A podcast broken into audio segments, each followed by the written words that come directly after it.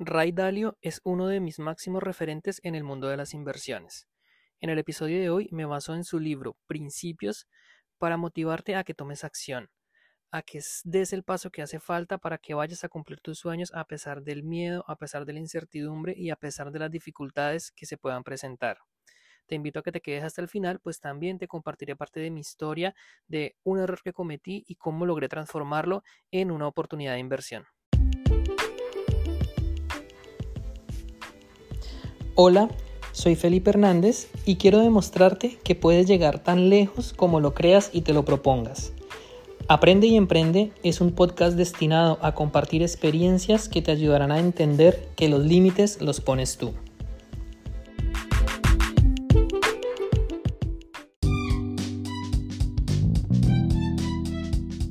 Logra tus objetivos financieros en el 2023, tercera parte.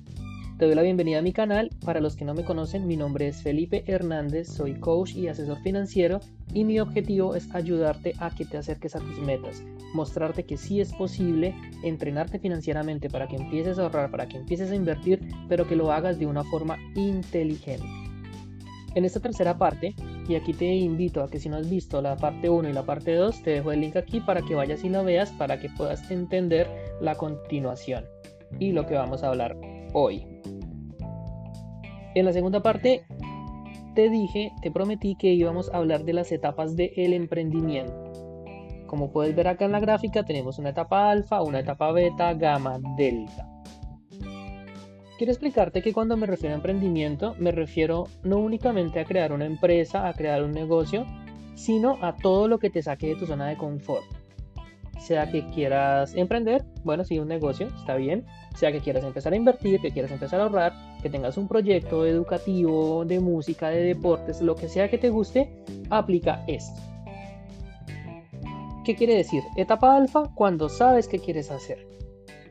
Tomaste la decisión, por ejemplo, de empezar a invertir en X o Y vehículo de inversión. Pasa a una etapa beta. La etapa beta es cuando tomas acción, cuando empiezas a hacer lo que es necesario y te pones en marcha para lograr tu objetivo. En este punto sigue una fase gamma que es una caída. ¿Cuál es la principal razón por la que se produce la fase gamma? Porque te das cuenta que no es tan sencillo como tú pensabas. Cuando tú piensas una idea, eh, imaginas, haces visualización, sabes exactamente a dónde quieres llegar. Una cosa es imaginárselo y otra cosa es vivirlo. Cuando estás en el terreno, cuando estás ahí afuera luchando por tus sueños, esta etapa gama es inevitable. Y es en este punto en el que la mayoría de las personas fracasan y dicen esto no es para mí. La frase esto no es para mí es una frase que nos repetimos tantas veces y todo tipo de personas. Que iniciamos algo y decimos no, no es para mí. Abandonamos, buscamos otro proyecto. Tres meses después, no, esto no es para mí. Abandonamos, buscamos otro proyecto. ¿Por qué pasa esto? Porque no podemos superar la fase gamma, nos quedamos atascados ahí. Sin embargo, si logras superar la fase gamma, viene una fase delta, que es cuando logras dominar el juego. Cuando sales adelante, haces lo que tienes que hacer y llegas a esta nueva etapa. Ahora bien, te pregunto acá, después de la etapa delta, ¿qué sigue? Un nuevo alfa que por supuesto está mucho más arriba que el primer alfa. Y déjame preguntarte, ¿qué crees que pasa cuando aparece un nuevo alfa? La historia se repite. Aparece un nuevo alfa, pasamos de vuelta a la etapa beta y vuelve otra caída, una fase gamma. Sin embargo, la fase gamma está mucho más arriba que el primer gamma. Y esto es cíclico. Esto va a suceder toda tu vida en cualquier emprendimiento que tú hagas. Es inevitable que este ciclo se repita, es como la ley del péndulo. Llegas a una etapa beta, por prácticamente ley de la vida cae esa gama, un gama mucho mejor que el anterior, sin embargo que si lo superas llega un nuevo alfa cada vez más grande. Y eso es lo que en última se conoce como crecimiento o desarrollo personal. Cada vez eres mejor y una mejor versión de ti que la que eras antes. Actúo a pesar del miedo. Una de las razones por la que no salimos de la zona de confort Es porque a pesar que te estoy explicando estas fases, inconscientemente nosotros ya las sabemos. Nosotros sabemos que cuando intentamos algo nuevo, inevitablemente va a venir esa fase gamma. Esa fase en la que se nos va a complicar todo y nos vamos a dar cuenta que es difícil, que tenemos que esforzarnos y que no sabemos. Y el miedo es a la incertidumbre, a no saber en qué momento va a llegar, cuáles van a ser sus consecuencias, qué tanto vamos a tener que sacrificar por ello. Sin embargo, el secreto del éxito está en actuar a pesar de tener miedo. Y mira esta parte tan interesante que te dejo acá. Experiencia no es lo que nos sucede, es lo que hacemos con lo que nos sucede. Cosas nos pasan a todo el mundo. Para que nos sucedan cosas solamente hace falta estar vivo lo cual no significa que nos hagamos más experimentados. Que lo que hacemos con esas cosas que nos suceden en la vida son lo que nos da la experiencia. Porque muchísima gente le sucede algo malo, le echa la culpa al destino, le echa la culpa a la vida, no aprende, no se pone a pensar por qué le pasó, qué error cometió, qué pudo corregir. ¿Y qué es lo que sucede? Vuelve y le pasa. Y vuelve a pasarle y vuelve a pasarle, eso no significa que hayas cogido experiencia. Sin embargo, con esto que te pasa, ¿qué hacemos con ello? Aprendemos, nos cuestionamos, corregimos errores, mejoramos. Eso nos hace personas experimentadas. Y la segunda frase que te tengo acá, aprendes cuando intentas, te equivocas y corriges. Te pongo un ejemplo muy sencillo para, para explicarte esta frase. Supón que estamos en una clase, no sé, de geografía y el ejemplo va a ser muy sencillo, pero solo para que entienda la idea. Y la persona que está explicando hace una pregunta y dice, de los tres países que te voy a mencionar, ¿cuál se ubica en África? Y coloca Colombia, coloca Brasil, coloca Marruecos. ¿Qué es lo que pasa? Cuando tú no sabes la respuesta, pueden pasar dos cosas. O que es una respuesta equivocada y digas el país que está en África, yo creo que es Brasil respuesta equivocada, pero la diste. O puede ser que te quedes en silencio esperando a que te den la respuesta correcta. En el primer caso, cuando dices el país era Brasil y te corrigen y te dicen no, gracias por tu aporte, pero la respuesta correcta es Marruecos. En ese caso, el aprendizaje se va a profundizar mucho más en ti que en el segundo en el que te quedaste callado y esperaste que te dieran la respuesta correcta. ¿Y por qué nos quedamos callados? Porque le tenemos miedo a equivocarnos. Recuerda lo que te dije en el primer video. El miedo a la pérdida tiene un poder una intensidad más del doble que el miedo a ganar. Aplica para la parte financiera, para el conocimiento y para todo. Si no estamos seguros de la respuesta, no nos queremos aventurar hasta que no nos la digan. Sin embargo, cuando intentas algo te equivocas y luego encuentras la, forma correcta o la respuesta correcta, ahí aprendes el doble y de eso se trata la experiencia. Para este video vamos a basarnos en este libro Principios de Ray Dalio, un libro que te recomiendo enormemente que vayas y lo leas. Aquí lo tengo conmigo, te lo puedo mostrar. Este libro me atrevería a decir que es casi un manual de toma de decisiones para todo emprendedor. Te explico por qué. Ray Dalio, para los que no lo conocen o no han escuchado hablar de él, es uno de los 100 hombres más ricos del mundo según la revista Forbes. Está en el puesto 74, si no me equivoco, con un patrimonio de más de 20 mil millones de dólares. Solo para que te hagas una idea, este tipo tiene 10 veces más dinero que Donald Trump y él construyó su dinero a través de una empresa que se llama Bridgewater, que es un fondo de cobertura para invertir. Si no sabes qué es un fondo de cobertura, tengo un episodio donde hablamos un poco de la bolsa de valores y de los fondos de, de los fondos de inversión. Básicamente un fondo de cobertura, a diferencia de un fondo de un fondo mutuo o de un fondo de inversión regular, lo que pasa es que son fondos privados. Normalmente para acceder a ellos tienes que tener un capital más o menos alto y ellos tienen ciertas ventajas legales y fiscales con relación a los otros fondos. Pero bueno, no es tema para este video. El caso es que Ray Dalio fundó esta empresa o este fondo de inversión desde su apartamento. No te voy a decir que él nació pobre o que viene desde abajo, sin embargo sí era una persona de clase media, normal. No le faltaba nada, pero tampoco era millonario. Y en su apartamento de dos habitaciones, como mismo cuenta en su libro, fundó su compañía.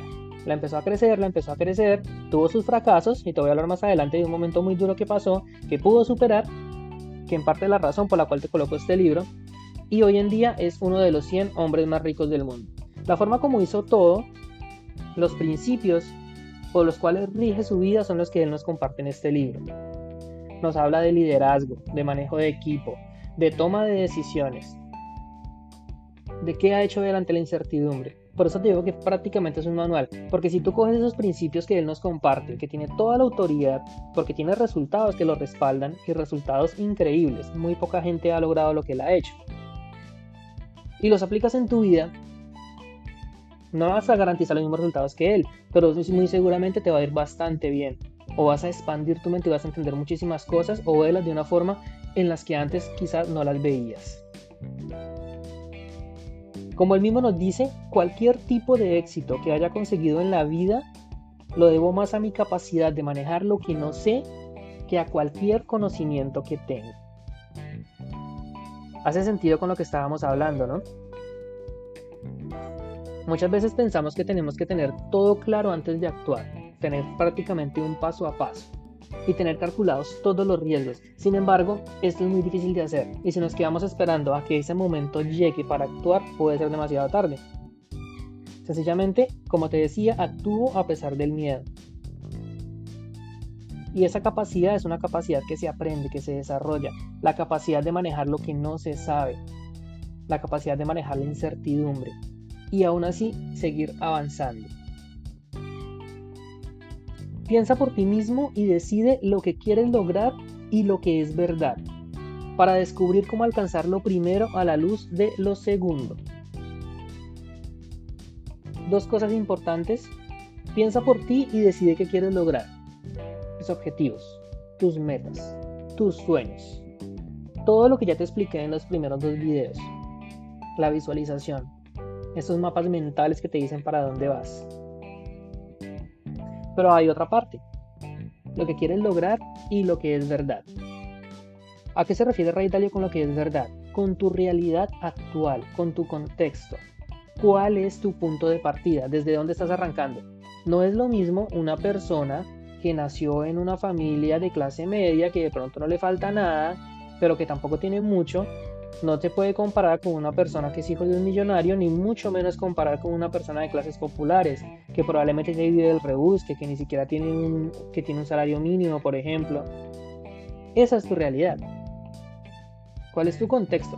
No solamente es económico, también es en educación. ¿Qué tanto sabes en este momento? hasta dónde llegan tus conocimientos, qué habilidades tienes. Y es muy difícil encontrar que dos personas tengan la misma realidad. Por eso no es bueno compararse ni tampoco hablar tanto de números y resultados cuantificables, porque lo importante es el progreso. Entonces, una vez tienes claro qué quieres lograr y cuál es tu punto de partida, vas a descubrir cómo alcanzarlo primero a la luz de lo segundo. Cómo conseguir tus sueños y lograr tus metas teniendo en cuenta cuál es tu realidad actual. Consejo de Ray Dalio, uno de los 100 hombres más ricos del mundo. Aquí empieza él a describir cuál es su forma de actuar, su forma de pensar. Dice, siempre he sido un pensador independiente, inclinado a tomar riesgos en busca de recompensas. Le temo mucho más al aburrimiento y a la mediocridad de lo que le temo al fracaso. ¿Recuerdas en el primer video que hablábamos de esto? El temor a la pérdida financiera tiene una intensidad de más del doble que la posibilidad de ganar dinero. Y, lo que, y también te decía que el cerebro humano va a priorizar o va a preferir una incomodidad o va a rechazar una incomodidad inmediata a pesar de que venga una de que venga una recompensa más tarde, porque siempre se busca la inmediatez. Bueno, para ser exitoso hay que hacer lo que la gente no hace. Si el 99% de las personas le tiene miedo al fracaso, tú tienes que hacer todo lo contrario y que actuar a pesar del fracaso. Y buscar esas recompensas. ¿Por qué? Porque si tú no lo haces, si te quedas en tu zona de confort, tu vida se vuelve aburrida y se vuelve mediocre. Y eso es peor que el fracaso. Él mismo nos dice, grande es mejor que terrible, terrible es mejor que mediocre, porque lo terrible le da sabor a la vida. Por supuesto, si tú lo intentas y triunfas, es lo ideal, es lo mejor. Sin embargo, si tú lo intentas y fracasas, es mejor a que no lo intentes. Y volvemos al mismo tema. Porque si tú no lo intentas, tu vida se vuelve mediocre. Ya no depende de ti, vas para aquí, para allá, para donde el destino te quiera llevar. Pero si tú lo intentaste y fracasaste, ese fracaso, o la fase gamma, por decirlo en, términos prácticos, se vuelve tu mejor aprendizaje. Y ahí es cuando empiezas a mejorar. Recuerda que si superas tu fracaso, tu nuevo alfa va a ser mucho más alto y más grande que el anterior. Siempre habrán riesgos que pueden lastimarte severamente. Es garantizado que vas a fracasar. Cuando intentes algo, vas a caer. No conozco la primera persona que haya llegado al éxito sin haber pasado por el fracaso primero. Es la realidad, no podemos hacer nada. De hecho, es que es la única forma de aprender. Los seres humanos por naturaleza aprendemos fracasando. Fíjate en un bebé, cuando empieza a gatear, las primeras veces que intenta moverse se cae y se pone a llorar. Pero empieza a perfeccionar. Entre más se cae, más se levanta, intenta, intenta, intenta hasta que después gatea como si nada. Pasa lo mismo cuando quiere aprender a caminar. Al comienzo se propea, se cae, se estrella, no se puede sostener. Pero cada vez que se cae vuelve y se levanta. Y con cualquier disciplina que tú quieras aprender en la vida pasa lo mismo quieres aprender a montar bicicleta, te vas a caer, te vuelves a caer, quieres aprender a patinar, te caes, te caes, te caes hasta que perfecciona la técnica. Y pasa con absolutamente todo. Y estos riesgos y, estos, y estas caídas muchas veces duelen. Y aquí te voy a contar un poco la historia de Ray Dalio, de qué fue lo que le pasó a él en 1982. Y te invito a que te quedes hasta el final porque también te voy a contar parte de mi historia, de un fracaso personal que tuve y la forma como pude transformarlo para adquirir un nuevo conocimiento y una nueva habilidad. Red como te decía, fundó su compañía, su compañía Bridgewater desde su casa, en su apartamento, y le empezó a ir muy bien, empezó a crecer, empezó a ser exitoso, empezó a hacer buenas inversiones. De hecho, en su historia él cuenta que él empezó a invertir en bolsa de valores porque él trabajaba como Cádiz en un campo de golf. Y la gente que va a jugar golf por lo general es gente acomodada, inversionistas, empresarios, gente más o menos de dinero.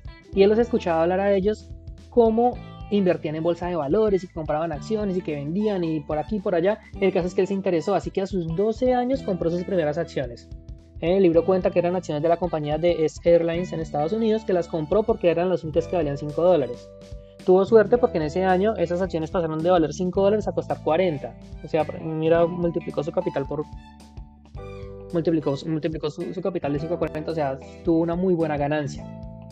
Y ahí fue que él empezó en el mundo de las inversiones. Evidentemente después cayeron, en fin, pero fue aprendiendo. Después Ray Dalio entró a la Universidad de Harvard a estudiar negocios.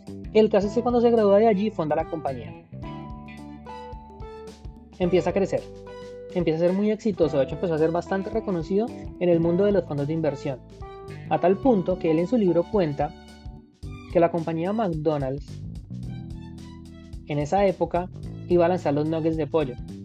Porque solamente vendían hamburguesas de carne pero para, comprar, para poder lanzar los nuggets de pollo necesitaba asegurarse que su proveedor de pollo, que era la compañía distribuidora de pollo más grande de Estados Unidos, le garantizara el precio pues, de los insumos del pollo, que no se lo fuera a subir en el plazo del tiempo. Pero esta compañía a su vez no era capaz de garantizarle un precio porque le tenía mucho temor a que el, precio de los alimentos empezara a subir. ¿Por qué puede hacerse más caro el pollo? Porque el concentrado suba, porque la comida con la que los alimentos eh, suba de precio. Entonces eso hacía que ellos no pudieran garantizarle a McDonald's un precio. ¿Qué hace Rey Dalio? Él en esa época, eh, su fondo de inversión se enfocaba mucho en commodities, que son materias primas. Precisamente, bueno, puede ser como oro, metales, pero también puede ser comida, puede ser soya, granos, todo eso. Él encontró una forma de garantizarle a la compañía distribuidora de pollos de que, los, de que el precio de los alimentos no iba a subir. Y como el precio de los alimentos no les iba a subir, entonces esta compañía pudo garantizarle un precio a McDonald's, un precio fijo. Y de esa forma McDonald's pudo hacer su negocio y empezar a vender nuggets de pollo. De otra forma, no quiero decir que sea 100% gracias a Ray Dalio, pero sí influyó demasiado en que hoy en día McDonald's venda nuggets de pollo. Ya te estás imaginando al nivel que él estaba llegando. Sin embargo, a pesar de ser bastante exitoso, ya estaba casado, tenía dos hijos, varios amigos trabajaban con él, su compañía tenía creo que 5 o 7 empleados, no eran tampoco tantos, pero estaban dando resultados muy interesantes. En 1982, durante una crisis económica que, que sufrió Estados Unidos, Ray Dalio se equivocó. ¿Por qué te digo que se equivocó? La solución para, para, enfrentar esta crisis económica por parte del gobierno de Estados Unidos era empezar a inyectar capital, empezar a imprimir dinero para poder hacer que la economía se moviera, para incentivar. Ray Dalio, en sus análisis, llegó a la conclusión y tuvo la certeza de que esa estrategia de la Reserva Federal de Estados Unidos de inyectar dinero a la economía iba a producir un efecto contrario. Por ende, la crisis se iba a agravar demasiado y iban a caer una recesión tal cual como la de 1929. Y como él era un inversionista, o es un inversionista porque todavía vive, planteó toda su estrategia de inversión pensando que la economía iba a caer en picada para 1983-1984. Y adivinen qué pasó. Todo lo contrario, la economía se recuperó de una manera impresionante, cosa que él no pudo prever. Entonces imagínate qué pasa si tú le apuestas a que algo va a pasar y sucede todo lo contrario. Todas sus inversiones se fueron a hacer.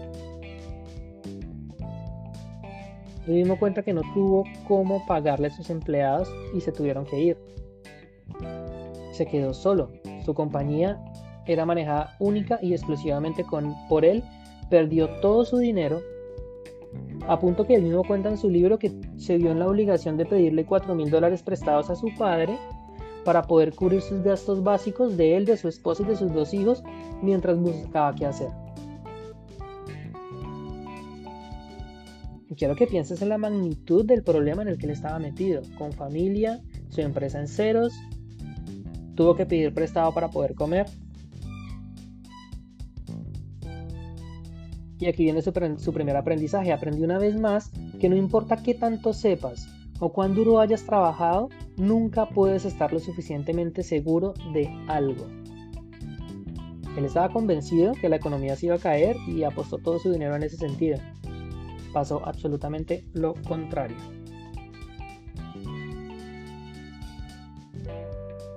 Es increíble la forma como podemos sacar el máximo provecho de nuestros errores, una vez adquirimos el hábito de verlos como oportunidades para aprender y mejorar. Cuando él se vio en esta situación, él tuvo que tomar una decisión. Él tenía la opción, cuando perdió su empresa, bueno, no la perdió, pero sí perdió todo su capital, perdió todos sus compañeros de trabajo, todo su dinero, él tenía dos opciones. La primera, ir a buscar un trabajo como corredor de bolsa. Por supuesto no tenía dinero, pero era una persona que tenía muchísima experiencia, que era muy respetado en el medio. Evidentemente trabajo no le iba a faltar. Y seguir siendo un empleado. O arriesgarse y continuar con la compañía. Creo que ya es evidente cuál fue la decisión que tomó. Sin embargo, piensa si tú estuvieras en su posición, qué decisión hubieras tomado cuando tuviste un emprendimiento te iba bien y de un momento a otro te quedaste sin nada. Hubieras dicho, eso no es para mí. Imagina que para conseguir una vida espectacular debes atravesar una peligrosa selva. Puedes permanecer seguro donde estás y llevar una vida ordinaria o puedes arriesgarte a cruzar la selva y tener una vida extraordinaria. Este tipo de decisiones son las que tomamos siempre, siempre. Y esta metáfora es muy interesante. En ese momento Ray Dalio hubiera podido jugar a lo seguro, aceptar el trabajo como corredor de bolsa y por lo menos asegurar un salario y un salario de más que bueno, porque un corredor de bolsa no gana nada mal, y haber podido asegurar a su familia o arriesgarse y seguir intentando con Bridgewater levantarse de su fracaso y sacar la compañía adelante. Él no sabía qué iba a pasar, quizás era demasiado tarde, quizás no le iba a salir bien esta vez. Habían tantas posibilidades de que volviera a fracasar o tantas cosas que podían salir mal. Por eso lo compara con el escenario de tener que atravesar una selva peligrosa. Él mismo dice más adelante en su libro, la idea es atravesar la selva de la forma que no te maten, evidentemente. ¿Cómo lo vas a hacer? Tienes un objetivo claro. tienes que ir a luchar por él. Para Ray Dalio, esa caída se podría decir que fue su fase gamma, donde hubiera podido abandonar y haber sido una persona normal. Tomó la decisión correcta, se aventuró, se arriesgó, avanzó y hoy en día es uno de los 100 hombres más ricos del mundo con una fortuna de más de 20 mil millones de dólares. Puedes preguntar, bueno, ¿y qué hubiera pasado si hubiera vuelto a fracasar? Vuelve y lo intenta. Hay una frase que dice que la gente de éxito son fracasados que nunca se rindieron porque evidentemente más adelante en su libro no tuvo fracasos tan grandes como, como el de 1982, sin embargo sí, los, sí que los tuvo, sí que llegaron, vinieron momentos difíciles, pero la persistencia, la perseverancia fue lo que lo hizo salir adelante, sacar adelante su compañía y hoy en día son el fondo de cobertura más grande a nivel mundial. Aprendiendo de mis propios fracasos y aquí te voy a contar un poco de mi historia. Yo conocí las criptomonedas, que es una de las áreas en las que yo invierto, gracias a una estafa. Caí en una pirámide. Si saben lo que es una pirámide, pues es un sistema Ponzi en el que tú colocas un dinero, pero para que tu dinero se multiplique tienes que meter gente debajo tuyo que también colocar dinero y esa gente colocar gente debajo, hasta que llega un punto que la base de la pirámide se hace más grande que revienta. ¿Qué pasó? La persona que me, invitó a la, me pirámide me llamó un día y me dice, Felipe, te tengo un negocio, me contó más o menos de qué era y eran criptomonedas. Yo no tenía idea de las criptos, sabía que existían, pero todo el, lenguaje, el conocimiento que hay que tener para, para dominar las criptomonedas eran completamente ajenos a mí. Sin embargo, yo le dije, listo, vamos, cuéntame cómo es el negocio, me interesó. El caso es que el negocio era con una criptomoneda que se llama TRX, tienes que descargar la billetera de Tronic, que es la billetera de TRX, comprar las monedas y a través de esas billeteras mandarlas a un contrato inteligente. ¿Qué es un contrato inteligente? Es un difusor de pagos que es, eh, que es creado a través de un algoritmo. Tienes que saber de programación para eso y están montados en la red de Ethereum, que es otra, que es otra criptomoneda. La ventaja de estos, de estos contratos inteligentes es que tú los programas para que ellos sigan unas respectivas órdenes en respectivas circunstancias. No hay absolutamente nadie que pueda llegar a manipularlos. ¿En qué consistía la pirámide? Tú metías un capital. En mi caso no te voy a decir cuánto metí porque, como te he dicho, el monto no es lo importante, porque todos tenemos realidades diferentes. Lo que sí te puedo decir es que el monto que yo metí no fue tan alto. ¿Por qué? Principio de la inteligencia financiera para que lo tengas en cuenta y lo anotes. Si tú no conoces un negocio o no sabes 100% cómo funciona, no le vas a meter todo tu dinero. Entre más dinero le metas a una inversión, más seguro tiene que estar. En mi caso metí una parte muy pequeña que sabía que podía llegar a perder, como evidentemente casi sucede. ¿Cómo funcionaba o cuál era el esquema? Si yo metía, por ejemplo, 100 dólares en TRX, el algoritmo me iba a pagar un 1% de mi inversión inicial al día. Eso quiere decir que todos los días me iba a regresar un dólar hasta que completara la suma de 365 dólares. En otras palabras, me estaban, me estaban ofreciendo, la promesa de la pirámide era multiplicar tu capital por 3 en menos de un año, en un año. Bastante tentador, ¿no? Pero eso no era lo único. Aparte de eso, si yo invitaba a alguien que entrara a ese contrato inteligente debajo mío, a mí me iban a dar un 10% del monto total que él metiera, más un porcentaje, no me acuerdo si era el 5 o el 3 de lo que él retirara. Entonces, por ejemplo, si yo lograba convencer a una persona que metiera mil dólares, a mí nada más de entrada me iban a dar 100. Ya, en el momento. Y aparte, como él metió mil dólares y el algoritmo le iba a empezar a dar 10 dólares diarios, que era su 1%, a mí me iba a tocar de esos 10 dólares también, creo que eran 2 o 3 dólares más o menos más lo que yo ya tenía. Entonces imagínate, había gente que con eso sacaba muchísimo dinero. ¿Y cuál era la promesa? ¿O cuál era la garantía? Como es un contrato inteligente el que recibe el dinero, esos contratos tienen la característica de que no pueden ser programados, manipulados por nadie, porque son un algoritmo que ya fue preestablecido. Y él sencillamente se encarga de recibir el dinero y, empezar a repartir pagos. Eso es todo. Yo listo, sin ningún problema me metí ahí. Lo que obviamente yo no preveía o no entendía era que evidentemente en la medida que, que empezara a entrar más gente, el algoritmo se iba a ver obligado a empezar a pagar montos cada vez más altos. Por ende, si no entraba una cantidad superior, el algoritmo se iba a quedar sin fondos. No era que nadie se los fuera a robar, sino que sencillamente estaba programado para pagarle a tanta gente que si dejaban de entrar se iba a quedar sin plata. De hecho, tú podías ver la cantidad de dinero que ganaba el algoritmo. Por eso te, te vendía una idea tan transparente que yo entraba a la página y ahí decía, hay tantas monedas en el algoritmo. Pero un día que entré empecé a ver que la cantidad empezó a bajar drásticamente. Y empezó a bajar, a bajar, a bajar, a bajar, a bajar, a bajar, a bajar, hasta el punto que iba a llegar a cero. Yo no alcancé a recuperar todas las monedas que había metido, todos los, todos los TRX. El algoritmo se quedó sin fondos y dejó de pagar. Todavía debe estar por ahí porque eso nunca se desaparece, pero ya no tiene fondos. Si alguien le metiera capital ahí, alguien dijera, ay, voy a meterle tanto dinero a este control inteligente, él automáticamente lo repartiría. Pero evidentemente nadie va a hacer eso. ¿Qué pasó? Yo no conocía las criptomonedas. Las personas que me invitaron a entrar ahí lo hicieron de buena fe. Tengo relación todavía con ellos también, aprendieron también, siguieron adelante, aprovecharon la oportunidad igual que yo. En ese momento entendí cómo funcionaban las cripto, cómo funcionaban la blockchain, cómo funcionaban los contratos inteligentes, cómo funcionaban las billeteras gracias a eso. ¿Por qué?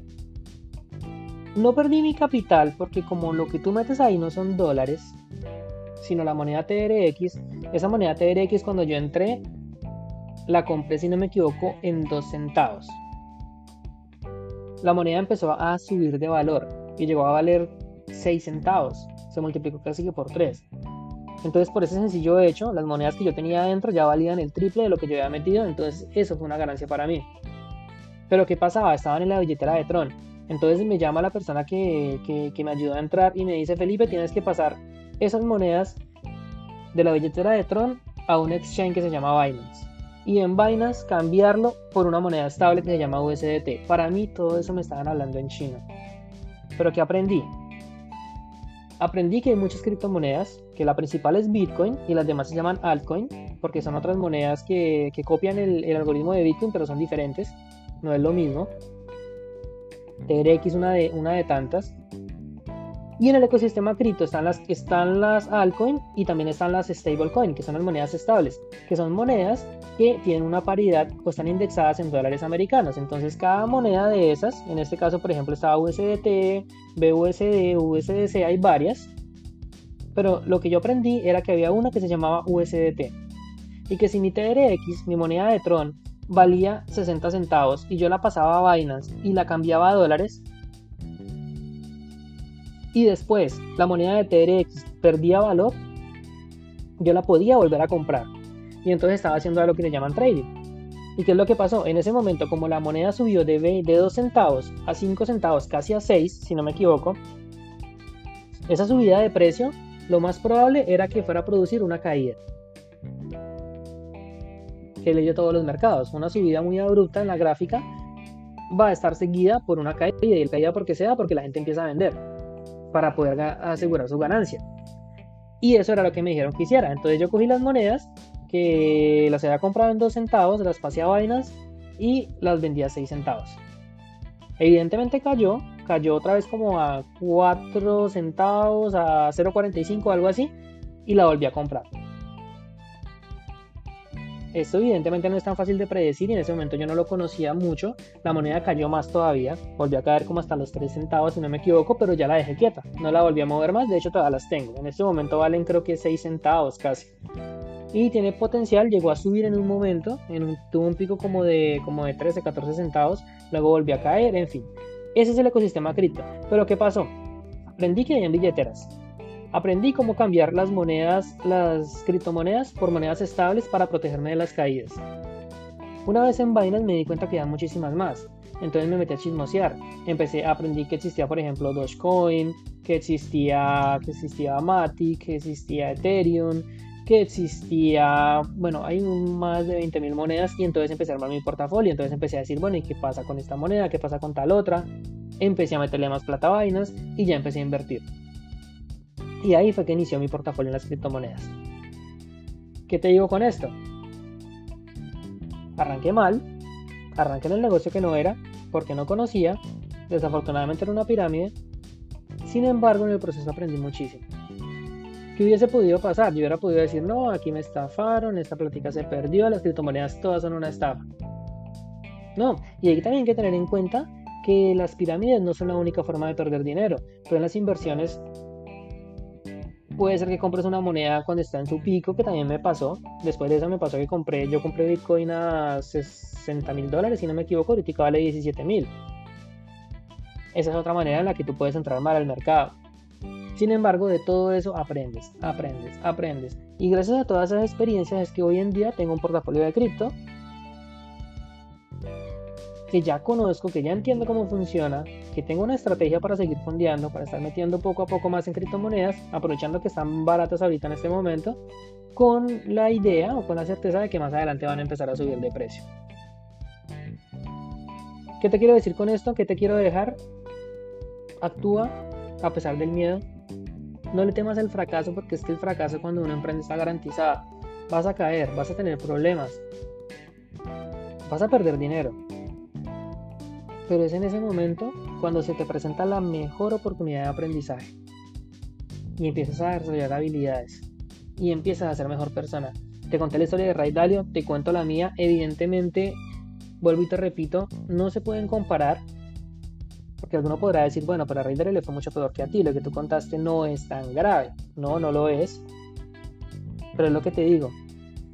Son contextos, son verdades, son realidades diferentes y a todos en toda medida nos pasa.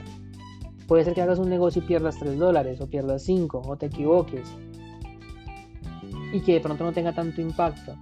Sin embargo, no quiero que te fijes en la cantidad, en el monto, sino en el hecho, en la circunstancia.